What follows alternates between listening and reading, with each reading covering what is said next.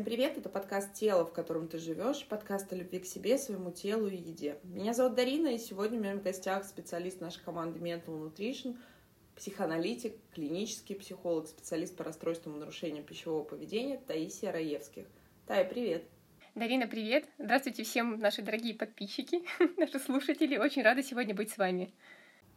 А я-то как рада, что пришла. Спасибо, что нашла время. И, друзья, сегодня у нас интересная тема, наверное, как всегда, но она построена на ваших вопросах. Мы, мне кажется, уже столько выпусков говорим о каких-то темах, наверное, которые актуальны для нас на основе нашего личного терапевтического опыта, на основе того, что нам приносят клиенты. А тут мы решили, собственно, обсуждать те темы, о которых мало говорят, и действительно я сама, друзья, искала информацию, искала в тех же подкастах. Есть многие, безусловно, психологические подкасты, которые я также слушаю, мне интересно мнение коллег по тем или иным вопросам. Но есть такие симптомы, синдромы какие-то, заболевания, какие-то, скажем так, друзья, по-умному, акцентуации характера, да, то есть то, о чем мы говорим. Зачастую это все сейчас становится очень модным, но об этом мало информации. Поэтому теперь мы берем действительно такие прямо известные симптомы, синдромы, расстройства, о которых все говорят, но непонятно про что это и как понять. И вот самый большой для меня пример, мы с э, Татьяной Трифоловским, нашим врачом-психиатром, психотерапевтом, записали уже выпуск, он будет чуть позже, о биполярном, к примеру, расстройстве, потому что вот личный пример, моя подруга получила такой диагноз в подарок, но, собственно, он не прошел вообще пробу на действительность и на реальность. Но человек жил с этим и жил определенное количество времени. На самом деле, друзья, это страшно. Когда ты навешиваешь себе какой-то диагноз, особенно все, что связано с психикой у нас до сих пор, особенно в России, да и, в принципе, я думаю, во всем мире это как-то, ну, как будто бы, что ли, стыдно, потому что это то, что я не могу контролировать, и если, к примеру, у меня там, не знаю, болит желудок, или у меня язва, или гастрит, то это как будто бы что-то окей, вот попей таблеточку, нормально. А психика — это как будто бы то, что я могу контролировать. И вот, Тай, сегодня я хочу, чтобы ты рассказала как клинический психолог, психотерапевт, о том, что такое обсессивно-компульсивное расстройство, которое, друзья, сейчас, я действительно переживаю на эту тему, что это стало как будто бы модно, потому что мы даже в обиходе говорим, ой, у меня такой ОКР, вот что-то там случается, и я там бегу, не знаю, там делать что-то. Вот там в любой непонятной ситуации беги. Вот тут сразу, сходу. Я, как всегда, как армянское радио, вы знаете, у нас долгая прелюдия, но это правда важно. Друзья, личностное расстройство — это поле психиатрии это заболевание, это расстройство. И те люди, поверьте, у которых есть эти личностные расстройства, в том числе обсессивно-компульсивное, которое называется нонкастным расстройством, это люди, которые глубоко несчастны, глубоко страдают, они пьют определенные препараты, и они абсолютно точно знают о том, что у них есть обсессивно-компульсивное расстройство. Потому что это то расстройство, которое мешает, ну, фактически, витально, друзья, жить. Мне вот сегодня хочется от тебя услышать, что такое обсессивно-компульсивное расстройство, что такое особенность, вот то, что мы называем как раз-таки ОКР, собственно, как отличить одно от другого и откуда растут ноги. Давай попробуем вот сегодня так. Да, это действительно очень интересная тема и очень, ну, такая шумящая, можно сказать, да, в каждом, может быть, доме, там, между какими-то там маленькими шутками или какими-то ужимками, да, что каждый на себя это старается при, при, примерить или как-то применить. Эта тема и в кино тоже обширно как-то распространяется, и порой бывает, что клиент приходит и говорит, вот, я вчера посмотрел фильм, все, у меня ОКР. И мы начинаем примерно там, да, очень мягко разбираться, в каком моменте ему это показалось. А, почему это важно? Потому что, как ты и говоришь, да, ОКР это расстройство. То есть это когда уже все, ну, уже вышло за границы какой-то минимальной нормы. Вот. Но есть у каждого из нас, и у меня, там, и у Дарины, да, и у каждого из нас какие-то моменты обсессивно-компульсивные, но это не расстройство, это просто какие-то особенности, какие-то э, способы защиты, какие-то способы справления с тревогой той же самой. Но помимо этого, да, отдельно еще выстраивается э, ряд людей, у которых просто обсессивно-компульсивный характер. Это просто такая их особенность личности. И такие люди на самом деле всем очень нравятся. Это люди очень ответственные, очень пунктуальные, такие высокоморализированные. А человек, живая машина, их еще могут называть. Они все время в какой-то вот такой вот, э, может быть, беготне, да, ну не совсем суете, но во всяком случае они высокопродуктивные и всегда достигают очень высоких должностей. И вот особенность их такая вот специфическая, как личности, это то, что у них э, они могут получать удовольствие от своего мышления, да, как философы, которые бесконечно там какие-то мысли мысли э, распаковывают и распаковывают и распаковывают, и думаешь, боже, да как можно было до этого додуматься, он просто получает удовольствие от этого.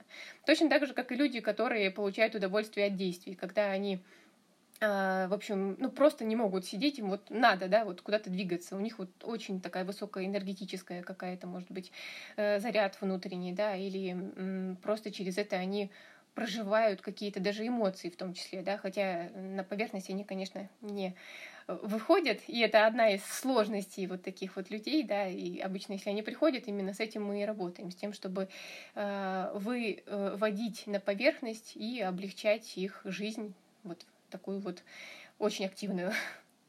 Ты знаешь, спасибо, что ты это произнесла, это правда важно. И, друзья, наверняка вы слышали любимая фраза Марины Емельяновой, нашего психотерапевта, специалиста по РПП, о том, что какой бы способ мы ни выбрали, то есть что бы мы ни делали, это наш способ адаптации к этой жизни. И вот то, о чем говоришь ты, да, есть, у нас у всех есть базовые настройки.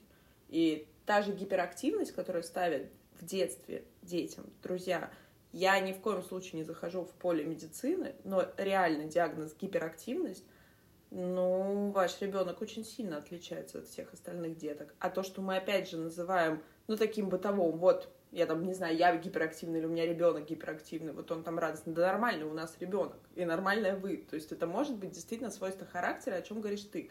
И я абсолютно могу на своем примере сказать, что да, действительно, мне некомфортно быть вот в этом замедлении. Я вот так чувствую жизнь. Это так мой способ адаптации. И то же самое, друзья, вот что такое компульсия? Компульсивное переедание – Обычно оно коррелируется с компульсивными покупками, вот эти траты. Вот я захотела в моменте, у меня лампочка загорелась, как у собаки Паула, я увидела платье своей мечты, все, я донесла его до дома, и все. Собственно, разочарование, нужно идти опять обратно с опущенной головой, сдавать это в магазин. То есть либо что-то такое. И опять же, мы не говорим здесь про расстройство, друзья. Это просто особенность нашего поведения, нашей адаптации в этом мире. То есть каждый выбирает свой способ.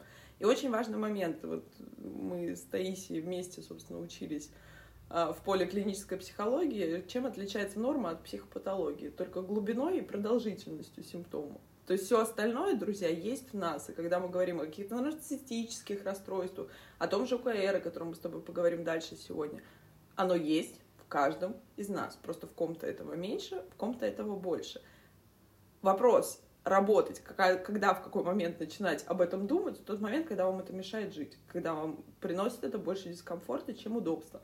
Если бы окей со своими компульсиями, со своим... А, друзья, здесь внимание, я не говорю про расстройство пищевого поведения, я имею в виду именно стиль поведения, стиль вашей жизни.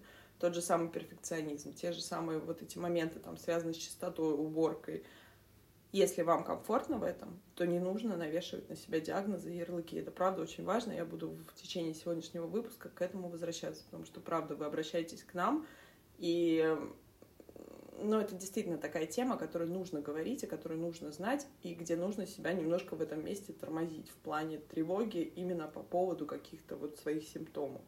Так и та, и тогда вопрос. Ты сказала про то, что вот это может быть обсессивно-компульсивный ну, по сути, характер, да, то есть та, та самая моя особенность. Как, как это проявляется, то есть как это работает, это вообще с детства или, то есть вот, вот условно говоря, как можно определить человека, что это его тип, или как я могу понять, что это мой тип, то есть какие маркеры? Э, маркеры в основном в том, что э, действие может опережать иногда мысль. А может наоборот, слишком много мыслей, но вообще нет действия. И тогда человек увяз, и ему тяжело. Да? И, ну, в этом случае обычно люди уходят в какую-то дикую прокрастинацию, и тогда уже они обращаются за помощью, да, и приходят и пытаются понять, что случилось. Вот. Либо когда так много действия, да, и, и совершенно уже нету как будто бы понимания, куда я бегу, куда бежим, что мы делаем, почему мы это делаем, да, то есть вот, вот, как, вот, вот, вот этот маркер, и он, собственно, и становится тем самым первым звоночком, что что-то пошло не так, и надо, ну, как-то немного, да, осадиться, успокоиться, разобраться, может быть. Не всегда у человека получается, в этом случае, конечно, очень здорово это разбирать в терапии. Вот. Но э, если говорить прям про именно расстройство, да, то здесь, конечно, маркеры совсем уже более другие, потому что во-первых, туда могут присоединяться какие-то фобии, будет очень сильная тревога, а, будут э, какие, ну, как и в любой фобии, будет страх э, ну, у человека какой-то специфический, который у другого абсолютно вызывает только недоумение. Никакого понимания это абсолютно иррационально. Но вот в э, пространстве, да, и реальности этого человека, это действительно кажется, что что-то смертельное. И вокруг вот этого начинает крутиться жизнь. Вокруг избегания. Собственно, как вокруг еды, например, да, начинает там крутиться при обсессивно-компульсивном э, переедании, да, вся жизнь. Также вокруг вот этого какого-то страшного чего-то, вот этой фобии, да. И тогда человек начинает создавать какие-то ритуалы, ну, то есть тут магическое мышление подключается, что если я там, ну, не знаю, знаю, там, сделаю что-то особенное, да, то тогда обязательно это не сбудется, там, как под арками какими-то люди там не ходят, когда там столбы соединяются, да, то есть вот он этот элемент, но это такая бытовая какая-то мелочь. А здесь все становится куда критичнее, когда человек там моет руки настолько, что у него уже начинается раздражение от моющих средств, там какие-то коросты, да, например, или когда он не может там из дома выйти, потому что ну, думает, что если он там переступит через порог, там все умрут, например, в его жизни. Там. Ну, в общем, какие-то такие э, очень странные и тяжело переносимые моменты. И тут, друзья, действительно, ты знаешь, пока ты говорила, я хотела сначала пошутить э, шутку на тему черной кошки, и как мы скачем там на одной ноге, плюем и объезжаем, обходим и все остальное. Это опять же, это социум, это я помню, мне бабушка рассказывала, или там я видела какие-то примеры. Но то, чем ты закончила, собственно, у меня язык не повернется, потому что, друзья, тут ключевой маркер, что действительно у меня есть абсолютная уверенность, что если я сейчас выйду за порог своего дома, то моя семья умрет или мои близкие погибнут. И это мучительное чувство. Я думаю, что интуитивно каждый из вас понимает. И это не про тот вопрос, что, условно говоря, Друзья, я специально даю примеры из жизни, чтобы вам, возможно, что-то откликнулось, что-то про вас. К примеру, там вопрос общественных каких-то туалетов. То есть многие не заходят туда в силу определенного там каких-то микробов, это общественное место. В некотором вопросе, в силу своей брезгливости, просто по характеру я их очень понимаю, но это не ключевой вот тут маркер, мне кажется, о котором ты как раз-таки сказала, что это черно-белое мышление. Либо-либо. То же самое с едой. Друзья, условно говоря, я являюсь там функциональщиком, специалистом функциональной медицины. Я не ем, естественно, какую-то еду, которую я ну, как бы по объективным причинам, в силу своих знаний, профдеформации и всего остального, считаю неприемлемым ни для себя, ни для своих близких, ни для своей семьи. Но ключевое, и вот тут вы поймете эту тонкую грань, если рядом в поле ничего не будет другого, а я хочу есть, или мои там, не знаю, окружение хочет есть, то у меня не будет по поводу этого тревоги, чувства вины, или лучше я буду сидеть, умирать и там, не знаю, быть голодной, чем я вот не съем вот это. А вот у людей именно с расстройствами – вот у них ставится на карту все. То есть либо так, либо по-другому. Хорошо, но если взять вот более, как бы, мы уходим, то есть, друзья, здесь зафиксировались. Вот все, что такое очень тревожное, очень тягучее, очень про страх, про огромное количество страха, тревоги и практически паники, и туда же фобии, это все-таки поле зрения психиатрии. Мне сегодня бы не хотелось об этом говорить. То есть просто это я мы с Таисией сегодня вам даем прививку от того, чтобы вы не навешивали на себя те симптомы и синдромы, которых у вас нет. Если брать вот такую бытовую историю, вот я не знаю, я нервничаю, у меня как-то, я, я даже не осознаю, это вот вторичная моя эмоция, там, тревога, как-то я вот что-то не понимаю, кто-то идет ее заесть, и это как раз-таки про переедание, про то самое заедание, про то самое кусочничество, то есть мне нужно успокоить вот этот мой неспокойный ум, а кто-то идет посуду намывать. Вот как здесь работает механизм? То есть про что эта связка? Либо я иду убираться дома. Я думаю, многие девушки, женщины поймут, потому что это действительно наша тема. В любой непонятной ситуации иди убирайся, иди мой окна, не знаю, натирай свои стекла, бокалы, стаканы и все остальное. Как-то вот в этот момент руки заняты, и ты как будто бы успокаиваешься. Какой здесь механизм работает? Я думаю, здесь мы подходим как раз-таки к, самым базовым аффектам, ну или как таким э, сильным эмоциям, да, которые испытывает человек с какими-то обсессивно-компульсивными ну, моментами, скажем так. Эм, это агрессия и стыд. Вот. Агрессия, ну, э, во-первых, этим, этими людьми не признается. То есть, э, ну, в их картине мира представляется, что они как будто бы не могут злиться, э, и тут есть нюанс они не могут злиться, если ущемили какие-то их права. Но у них же есть морализаторство, да, или какой-то там очень высокий интеллект, или что-то еще. И вот в эти моменты это отдушина, куда можно выпустить этот праведный гнев, если кто-то не прав, если кто-то неправильно припарковался, вот тут они уже пройдутся как следует, да, и даже им не будет за это стыдно. Вот. И другой момент — это как раз-таки стыд. Стыд — это тоже э, раскаяние, возможно, да, за какой-то гнев, за какую-то агрессию, и тогда очень хочется это прикрыть, э, как раз э, именно так и работают все вот эти вот ритуалы, потому что сначала там, например, ну, прям такой вот пример, там, человек там, вот, бывает, что с утюгом очень распространенная история, что не выключен утюг, и человек начинает чуть ли не 20 раз домой возвращаться проверить, да. Но что было накануне? Возможно, накануне была мама, которая настолько ну, замучила мозг человека, что он думает, да чтоб ты пропала, да, условно. Вот этот момент там держа этот утюг в руке. Вот. И потом, ну, как бы, может быть, даже какая-то фантазия с этим утюгом, такая промелькнувшая, да, ну, какая-то явно усталость и, и дикое раздражение в отношении семьи, мамы, дома, чего угодно.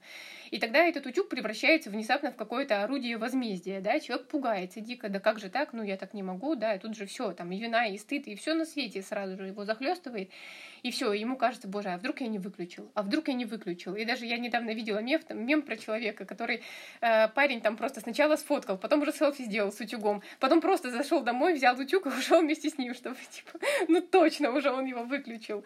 Вот, в общем, начинается вот такой вот круговорот вот этих вот навязчивых мыслей. А что было изначально? Изначально было раздражение, которое не удалось э, выплеснуть, потому что не было такой, ну, базовой, может быть, настройки в детстве, да, это было запрещено.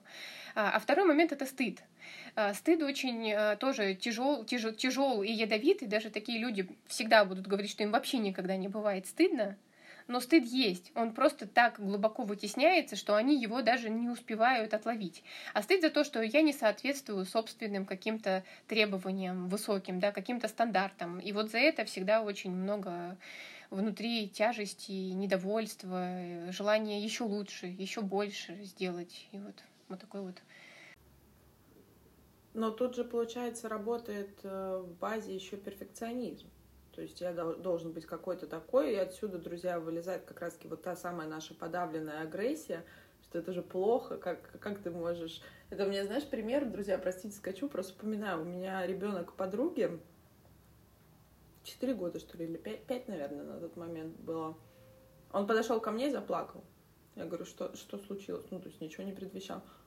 И он сказал, Дарина, мне на секундочку почему-то показалось, или я себе представил, что ты вот там, может, тебя сейчас там что-то машина собьет. Ну, что-то мы такое происходило, то есть мы переходили дорогу, какой-то был процесс, мы были вдвоем. И вот тогда для меня это было показательно, то есть и какая палитра чувств, то есть насколько ему стало стыдно за самого себя, что он так мог подумать, тут же примешался страх, что а вдруг это реально произойдет, это вот как раз таки детское магическое мышление, что я сейчас подумал, и это точно случится, тут же он испугался, что он виновен. То есть вы представьте, какая палитра чувств. И, условно говоря, была бы я другим человеком, чтобы я сказала, как ты мог, там, или что-то, это нехорошо, это плохо, это там, ты что хочешь, чтобы со мной что-то произошло. То есть я вот вам утрирую, но вот так мы детям прививаем можно и нельзя, что есть плохие, есть хорошие чувства. И, друзья, это не так чувства, они просто есть, эмоции, они просто есть. Мы с вами можем только влиять на отношения, на продолжительность этих эмоций. Это, опять же, зависит то от того, насколько нам комфортно в этих эмоциях, в этих чувствах находиться. И что получается потом? Вот, условно говоря, вырастает человек, который, который рос на каких-то догматах, что, не знаю, злиться плохо, И вот я прямо вспоминаю, у меня как это, знаешь, мартышка из детства. Злиться нехорошо, не знаю, быть жадным, отдай ты эту машинку соседу, там, соседскому мальчику. Ну, подумай, что он ее там обгрызет, э, обслюнявит там и, и выкинет. Тебе что, жалко? Ты же хорошая девочка, я не знаю, там, ты же добрая девочка. И вот так мы и вырастаем. То есть, условно говоря, я взрослый, там, взрослый человек. Меня что-то раздражает, я не могу найти выплеск эмоций, нужно куда-то выйти. Друзья, мы говорили уже о панических атаках. Это когда тело уже просто не находит места, куда же эти эмоции утилизировать. Уже смещенная агрессия не работает, уже переедание не работает, уже какие-то, ну, ни один способ не работает. Все, даем паническую атаку на уровне того, что телу нужно скинуть эту энергию. Уже живи, проживай ты эти эмоции, дыши. Тут происходит другое. Меня выбесили, не знаю, там на работе, я пришла домой, Чей-то способ, друзья, я говорю про неэкологичные, заесть. Чей-то способ налить себе вина или виски или чего-то другого придумать свое. Четвертый способ телевизор посмотреть. А я приду, пойду посуду мыть. Но получается, да, и тут как будто бы способы разные, а механизм-то один и тот же. То есть у всего ядро одно. И вот тогда мой вопрос, что, собственно, делать? То есть как эти отслеживать момент? То есть, по сути, это просто один из способов адаптации, который имеет просто другую немножко окрас. Да, и как раз-таки тот процесс, который у всего этого общий, это отказ от проживания эмоций. То есть это абсолютно ее ненаблюдание. И даже, ну, очень часто бывает, что если ну, вот человека спрашиваешь, а как вы себя почувствовали, он не отвечает, как он себя почувствовал, он рассказывает, что он думает и, ну, и все, как, как будто бы здесь уже все закончено, да, то есть на этом моменте мы начинаем просто наращивать то символическое поле, где человек научится вообще мыслить, что у него такое может быть в жизни, что он может что-то чувствовать. Он не просто робот, да, био, который там, ну, или какой-то электровеник, да, а он человек, у которого есть самые настоящие чувства. И, кстати, когда ты вспомнила про пример с ребенком, да, мне сразу же захотелось добавить к этому всему э, то, как это вообще все зарождается, да, потому что, э, во-первых, ну, есть такая как бы гипотеза, да, которая очень много, многократно подтверждалась и, в принципе, уже выросла в теорию, что закладывается такой тип поведения в момент, когда ребенка приучают к горшку. Особенно если это происходит слишком с большим каким-то э, напряжением семейным, да, там все следят, все чего-то требуют, в общем, либо это не своевременно, когда ребенок еще не готов к какому-то контролированию себя. И здесь возникает, во-первых, у ребенка первая агрессия, да, на то, что он от него что-то требуют, да, и он не может это никак выразить. А во-вторых, стыд за то, что когда вот там, ну, какая-то там фекалия все-таки из него выпала, да, что это плохая часть его как будто бы. И, собственно, вот он, вот такой вот момент вот этого приучения, во-первых, когда человек еще не готов, да, и к нему очень высокие требования, и потом он сам к себе вечно с этой позиции смотрит, к, недо... к чему-то недостижимому, да, к чему-то такому огромному, он все время себя чувствует маленьким вот в отношении вот этого чего-то большого другого, такого требующего, такого строгого, такого, не знаю, зажимающего, душащего, любого. И агрессия, которую он хочет почувствовать и хочет проявить, но не может, потому что у ребенка магическое мышление, ему страшно, что он разрушит своего любимого самого, да, свою любимую маму, там, папу, бабушку, кого угодно, своей вот этой вот злостью и агрессией. Не дай бог, если еще это реально совпадет с каким-то моментом, что он там подумал, а чтоб ты там, не знаю, чтоб там с тобой что-то случилось, и тут же что-то случается, потому что это вообще кошмар и подкрепление на всю жизнь тогда происходит. Но проблема в том, что эмоции как раз-таки отщепляются в этот момент и теряются в каком-то бесконечном континууме. Хорошо, что ты упомянула эту тему. Насколько я понимаю, это все-таки поле психоанализа. Друзья, я, честно, не сильна в этом. Мы все учились и на Юнге, и на Фрейде. Но, насколько я помню, вот эти стадии как раз-таки взросления, в том числе анальная стадия, то есть в чем суть? Ты сейчас расскажешь подробнее, я расскажу, как обычно, насколько это помню я. И заодно все преподаватели проверят, насколько хорошо я учила все это. То есть в чем вопрос? Каждая стадия нашего взросления мы проходим определенные стадии формирования нашей психики. И если происходит какой-то сбой, как раз то, о чем сказала ты, а, анальная стадия, это как раз про то, про контроль себя. И тут мы не говорим, друзья, именно про фактическое, то есть так вот как-то очень буквально. Но это же глобальная суть, то есть наши отношения, условно говоря, естественные, биологические, они учат нас контролировать, что я могу, мы можем все что угодно сделать. Вспоминаем как раз-таки Марину Емельянову, которая говорит, что можно перестать дышать. И так тоже можно сделать. Это тоже не свобода. Почему я должен дышать каждую там секунду своего времени? Вы можете не дышать, но вопрос, сколько это будет длиться и чем это закончится. То есть это вопрос выбора. Вот тут то же самое, это тоже про некий контроль. И если, получается, происходит травма, правильно ли я тебя понимаю, в том или ином моменте, она все равно у каждого из нас, друзья, спойлер, вы уже должны были понять из больше ста выпусков, которые мы ведем, она происходит, то мы застреваем в этой фазе. То есть мы как будто бы, вот я взрослая личность, вот у меня есть сформированная психика, вот я даже выполняю какие-то социальные роли, я такой-то там закончила такой-то институт, я там-то работаю, я мама, я дочь, я жена, я муж, я брат, кто угодно. Но при этом, когда в каких-то ситуациях триггерных у меня срабатывает вот тот рефлекс, который был вот там заложен, тот способ адаптации. Вот я вот там попробовала, моя психика выбрала лучший вариант, я подумала, класс, работает. Даже если мешает, но работает же, работает. И это про что-то привычное. Это, кстати, друзья, возвращаясь, послушайте наш выпуск про сопротивление психотерапии. Согласись, очень много клиентов, кто... Тот самый синдром среди психологов, среди наших коллег есть drop-out. Это, условно говоря, сколько клиентов выпадает из терапии.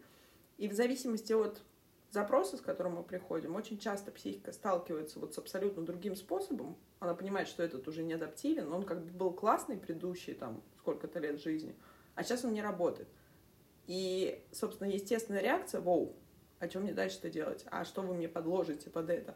То есть вот как вот здесь эти механизмы работают? Если говорить об ОКР, мы с тобой все-таки сегодня так утрируем его, но это не ОКР, друзья, как вы должны были понять из предыдущих 20 минут нашего выпуска собственно, как мне от этого отказаться? То есть это же мой как бы способ адаптации. И ты как никто другой, работая с пищевым поведением, с нарушениями, расстройствами, понимаешь, что если человеку не дать какую-то, условно говоря, адаптивную реакцию, то он пойдет в другую зависимость. То есть вот здесь я не переедаю, зато я теперь вино пью. Или я не переедаю, зато я теперь в игры играю. Я не переедаю, зато я в спортзале теперь умираю по 6 часов. И как бы и это тоже про механизм как бы саморазрушения. Вот как тогда здесь делать? Что сделать, собственно, с этим?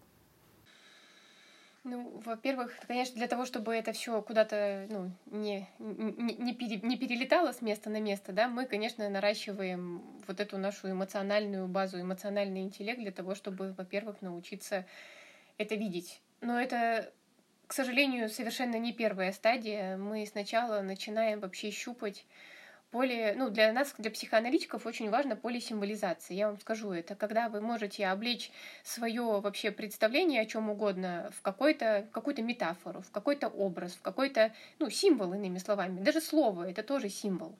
Просто порой бывает, что человек приходит, и он вообще не может, ну, ну не может как будто бы два слова выразить, да, то есть настолько все закостенело внутри, вот этот контроль настолько зажал, что э, ну, никакой абсолютно ну, невозможно начать даже работы до того, пока мы не научимся разговаривать. Как ребенок, младенец, который приходит, да, приходит, он как младенец, и не может сначала говорить, сначала он просто учится слога, да, какие-то повторять, там, какой-то лепет. И только потом уже, когда мы до этого доходим, мы начинаем работать с какими-то эмоциями, когда человек действительно может их начать чувствовать в себе, начать видеть их в себе, начать их распознавать и признавать, что это вообще возможно, что это его никак не, не ухудшит, не испортит, не, там, не знаю, в общем. Вот, это вот один момент, э, эмоциональная, да, э, такая сфера, которая должна возвращаться в жизнь которую полностью заместила действие, в общем, чтобы они были ну, как муж и жена, так скажем, да, чтобы все, все было в э, каком-то балансе. Второй момент это если уже какие-то прям накрывающие такие э, именно ритуалы, да, или какие-то такие вот сложные, в общем, фобии, может быть, присоединились, то мы начинаем это все раскручивать как э, тот же самый симптом. И это очень интересно, потому что за этим проявлением, да, там того же там невыключенного утюга всегда что-то стоит. Мы потихонечку смотрим, смотрим, крутим, крутим, в итоге докапываемся, что же там есть, да, что символизирует этот симптом. У меня есть любимая твоя, я сейчас смотрела на тебя, друзья, да, мне повезло больше, чем вам, я еще Таисию наблюдать могу. А, помнишь, в каком-то из выпусков ты говорила про Powerbank, про то, что ты не могла а, вспомнить э, название, само слово, друзья, Powerbank. И за этим стояло, не буду вдаваться в подробности, но за этим стоял, собственно, определенный момент. То есть вот ты как раз говоришь про символизацию, про какие-то вещи, которые у нас с чем-то ассоциируются, тот же самый утюг. Вот у тебя Powerbank ассоциировался с определенной для тебя травмирующей ситуацией. И поскольку твоя психика, и, друзья, вот здесь слушаем внимательно, то же самое с родителями, здесь мы говорим про супруга, супруг, наверное, икает, ты не хотела его обесценивать, ты не хотела, твоя психика не хочет разочаровываться, потому что иначе тогда, собственно, друзья, если тебе в лоб ставят, что вот тут вот как-то плохо, то ты должен с этим делать что-то. И это как маленькие дети, вспоминаем, которые там э, страшный пример, даже, ну, скажу его, но для меня аж мурашки, когда во время пожаров очень часто детки горят, потому что их не могут найти, они прячутся в шкафах или в каких-то местах, а, потому что это стратегия избегания. И вот тут, получается, тебе проще забыть, как это называется, чтобы вообще психика утилизировал. И то же самое мы зачастую так делаем с родителями. С чего я вам начала? Почему огромное сопротивление, когда мы вдруг должны понять, что наши родители обычные люди. И то же самое детская психика, то, о чем говорила ты, что как раз-таки вот эта подавленная агрессия. И тут, с одной стороны, как я могу расстроить, мои же близкие рассыпятся буквально, если я что-то сделаю, вот то самое магическое мышление. А со второй, стороны, со второй стороны, это боги. И мама и отец до определенного возраста, друзья, на уровне бессознательного, на уровне подсознания, это действительно что-то божество, которое абсолютно, абсолютно не поддается критике. Критическое мышление, да, что говорить, оно у нас и к 50 годам иногда не очень-то формируется, это огромный шок, стресс. И я помню, у меня был клиент, и он говорит, вы знаете, за время терапии с вами самый большой для меня шок был, самый травмирующий. Это понять для себя, что моя мама обычная женщина. Что она не... Он говорит, я головой все понимаю. Я в адеквате, у меня у самого семья. То есть я все это понимаю. Но есть какие-то вещи, друзья, которые у нас остаются, с нами живут от самого детства, с того момента, когда психика действительно не имеет вот этот фильтр, локус-контроль как раз-таки. И эти вещи проявляются в нас и во взрослом возрасте. И, условно говоря, я, когда бегу мыть посуду, когда у меня поднимается злость, тревожные мысли, я начинаю раскручивать эту жвачку. Мне проще занять руки или пойти готовить, чтобы что-то делать, чтобы от чего-то отвлекаться, чтобы бежать там, не знаю, и это про избегание. Это же, по сути, та детская позиция или как это?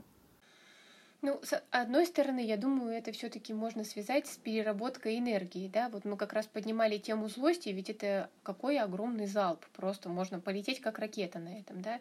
И в принципе лучше мыть посуду, чем сесть и просто в ней, ну, как бы запустить эту ракету в себя условно, потому что тогда у нас вылезет психосоматика и много всякого неприятного.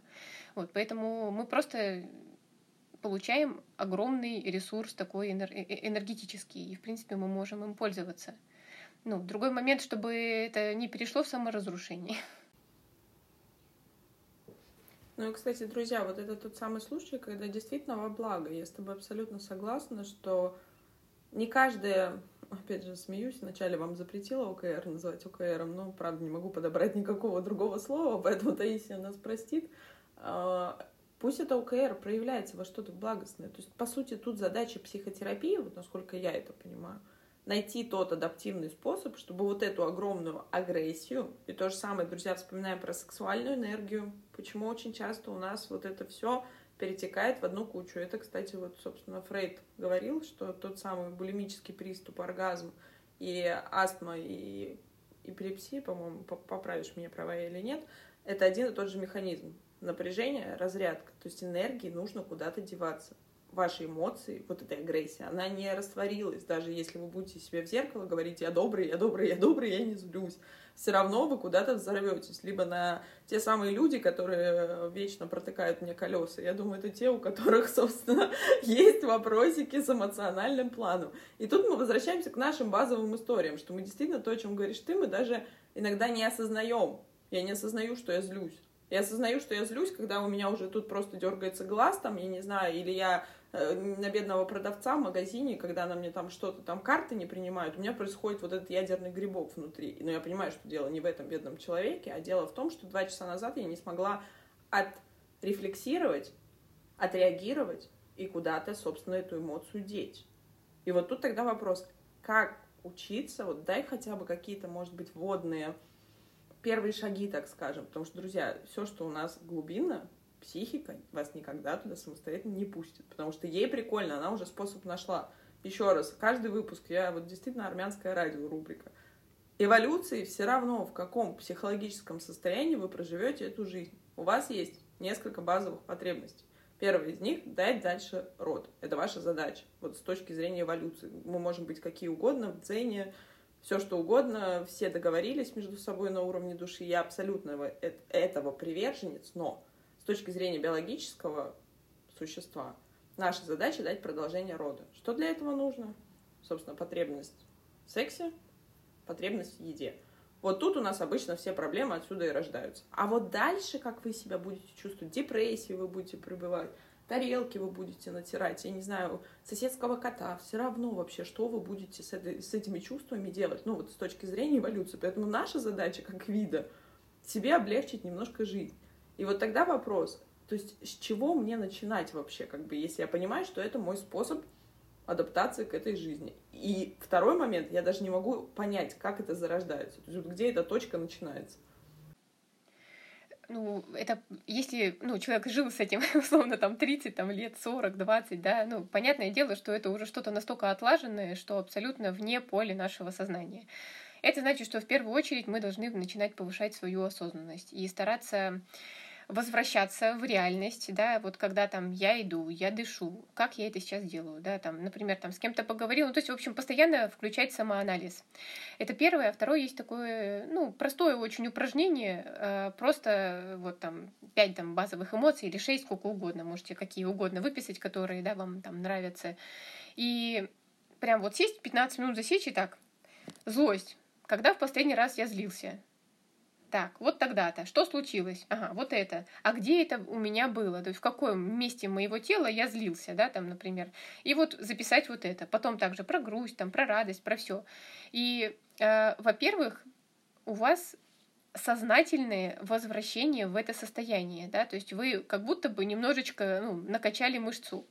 Значит, если вы будете так делать, может быть, каждый день, да, или там, может быть, там раз там в 2-3 дня, то в момент, когда оно начнет только-только зарождаться, вы успеете это отловить. А, это первое. А второе, если, например, ну, все-таки какая-то эмоция уже накрыла, и это уже аффект, это уже не просто там, да, ну вот мне больше всего нравится, можно просто громко крикнуть там «Я злюсь!» ну, или там «Я в ярости!» Обычно это очень смешно, и даже все, кто вокруг вас, скорее всего, после этого посмеются, будет такая невероятная разрядка, и потом, даже если вы проговорите, и это была какая-то вообще ерунда, там ты листочек не туда приклеил, да, всем станет как-то весело. Это будет намного лучше, чем это будет пассивная какая-то разрушительная артиллерия по всем. Это, кстати, очень крутое упражнение. Ты знаешь, я вот слушаю и улыбаюсь. И посмотрите, обратите внимание, что так часто делают дети. Они зачастую так делают, когда я сейчас... То есть пока мы еще не подавили, собственно, и социумом мы их там не, не сфабриковали, не сформировали, как нам удобно. Знаете, эти удобные дети, которые вырастают в удобных взрослых, но немножко несчастных.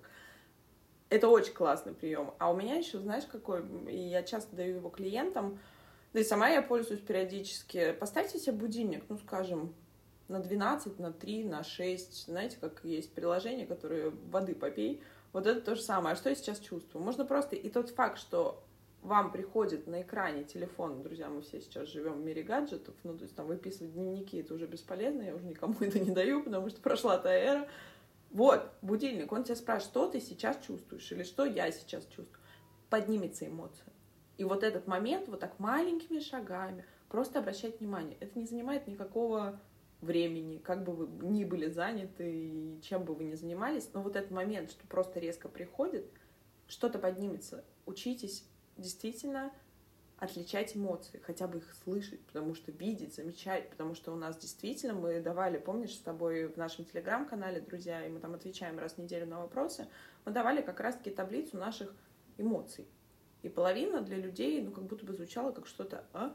Это вообще какая эмоция? Ну, то есть словами я понимаю великий могучий русский язык, но, собственно, что за ней лежит, и, друзья, поверьте, у каждого свое. И очень часто в психотерапевтическом кабинете, когда мы спрашиваем, а что для вас значит злость, что для вас значит благодарность, что для вас значит стыд, что для вас значит близость, Вот из этого складывается то, почему мы очень часто не можем понять друг друга. И это вопрос, мы возвращаемся к отношениям, и к отношениям прежде всего с собой, потому что говорю я одно, а подразумеваю я абсолютно за этим другое. И вот с этого, мне кажется, начинается работа над собой. Друзья, скоро у нас будет приложение, мы все его ждем, собственно, в рамках нашего проекта, и у нас мы запустим такой бот, который именно будет отслеживать ваши эмоции, немножко делать вас ближе к себе. И ты знаешь, я с утра читала, слушала книгу, пока бегала перед э, выпуском с тобой, там была потрясающая фраза, она мне как-то так откликнулась. Я обычно, друзья, профдеформация уже работает. Ты берешь, вся, вся наша команда, когда читает какие-то книги, учебу, ты берешь то, что тебе нужно, как-то все остальное ты пропускаешь. Но там была в конце потрясающая фраза, что это огромная смелость просто признать свое существование. Вот не требовать от себя, что я вот такой, или я вот вообще-то такой, я добрый, я никогда не буду больше злым или там, я не знаю, я спортсмен, и это, не, это значит, что я вот не смогу сделать что-то там, какой бургер, там, я не знаю, там, какую сигарету. Говорю, друзья, просто беру из э, поля. Просто смелость быть, жить, признавать себя таким, что я вот такой. И тут же автоматически, друзья, попробуйте себе вот это проговорить. Я просто позволяю себе жить, существовать, проживать эту жизнь. Тут же спадает как будто бы напряжение, и тогда появляется детский интерес узнать, а я вообще какой? А я вот это мой способ? А я реально ОКРщик? Или я реально там, ой, прикольно, у меня вот такая реакция. Я вот тут разозлилась, а по факту тут я не смогла сказать, потому что это мама. Зато смогла в магазине, не знаю, там на продавца наорать. Интересненько. Неудобно перед ним, но это интересный сам момент, как эта смещенная агрессия работает. И это про интерес. А там, где есть интерес, там уходит напряжение. И мне кажется, это вот такие первые шаги, но они, правда, согласись, очень важны именно в работе, если брать даже психотерапевтическую работу, либо саморефлексию, какие-то вопросы самопомощи. Да, да, да, действительно, это, наверное, базис вообще, к которому мы все стремимся, а уже дальше мы можем наращивать там все что угодно, все, что для вас там эгосинтонно, скажем так, да. Мне кажется, иногда даже очень часто, даже не иногда, а очень часто встречается такая штука, как нападение на смыслы, когда мы читаем что-то и ничего не понимаем. Вот это тоже один из вариантов проявления вот такого вот обсессивно-компульсивного, ну, нет, не скажу, что расстройство, но, в общем, какого-то напряжения в этом моменте. И мы можем перечитывать и перечитывать, это же тревога какая-то, да, стыд за то, что не понимаю, злость там на автора за то, что он такой умный, это такой тупой. В общем, вот, например, вот такое. Друзья, спойлер, психотерапевты психологи тоже этим болеют, потому что у меня сейчас поднялось на таю раздражение, то есть то, то, есть, то есть то, что я вчера мучилась 4 часа с учебником по клинической психологии и по акцентуациям характера, значит, это все таки тоже мой ОКР.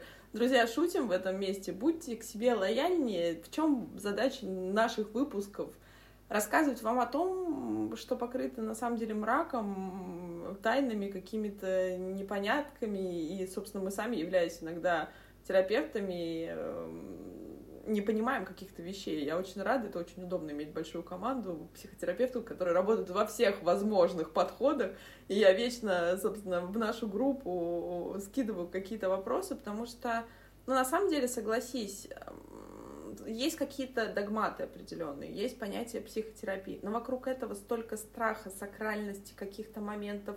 Мы уже навешиваем друг другу. Послушала выпуск про абьюз, и мне пишет там наша подписчица, знаете, я подум... не могу понять, то ли я абьюзер, то ли он абьюзер, как вот тут понять? То есть мы привыкаем, наша психика всегда ищет какие-то, ну, как будто бы доказательства, что, а, со мной вот это, ну, все понятно. Ну, тогда это объясняет все, собственно, что со мной происходило предыдущие 35 лет. Ну, тогда я все понял, я пошел.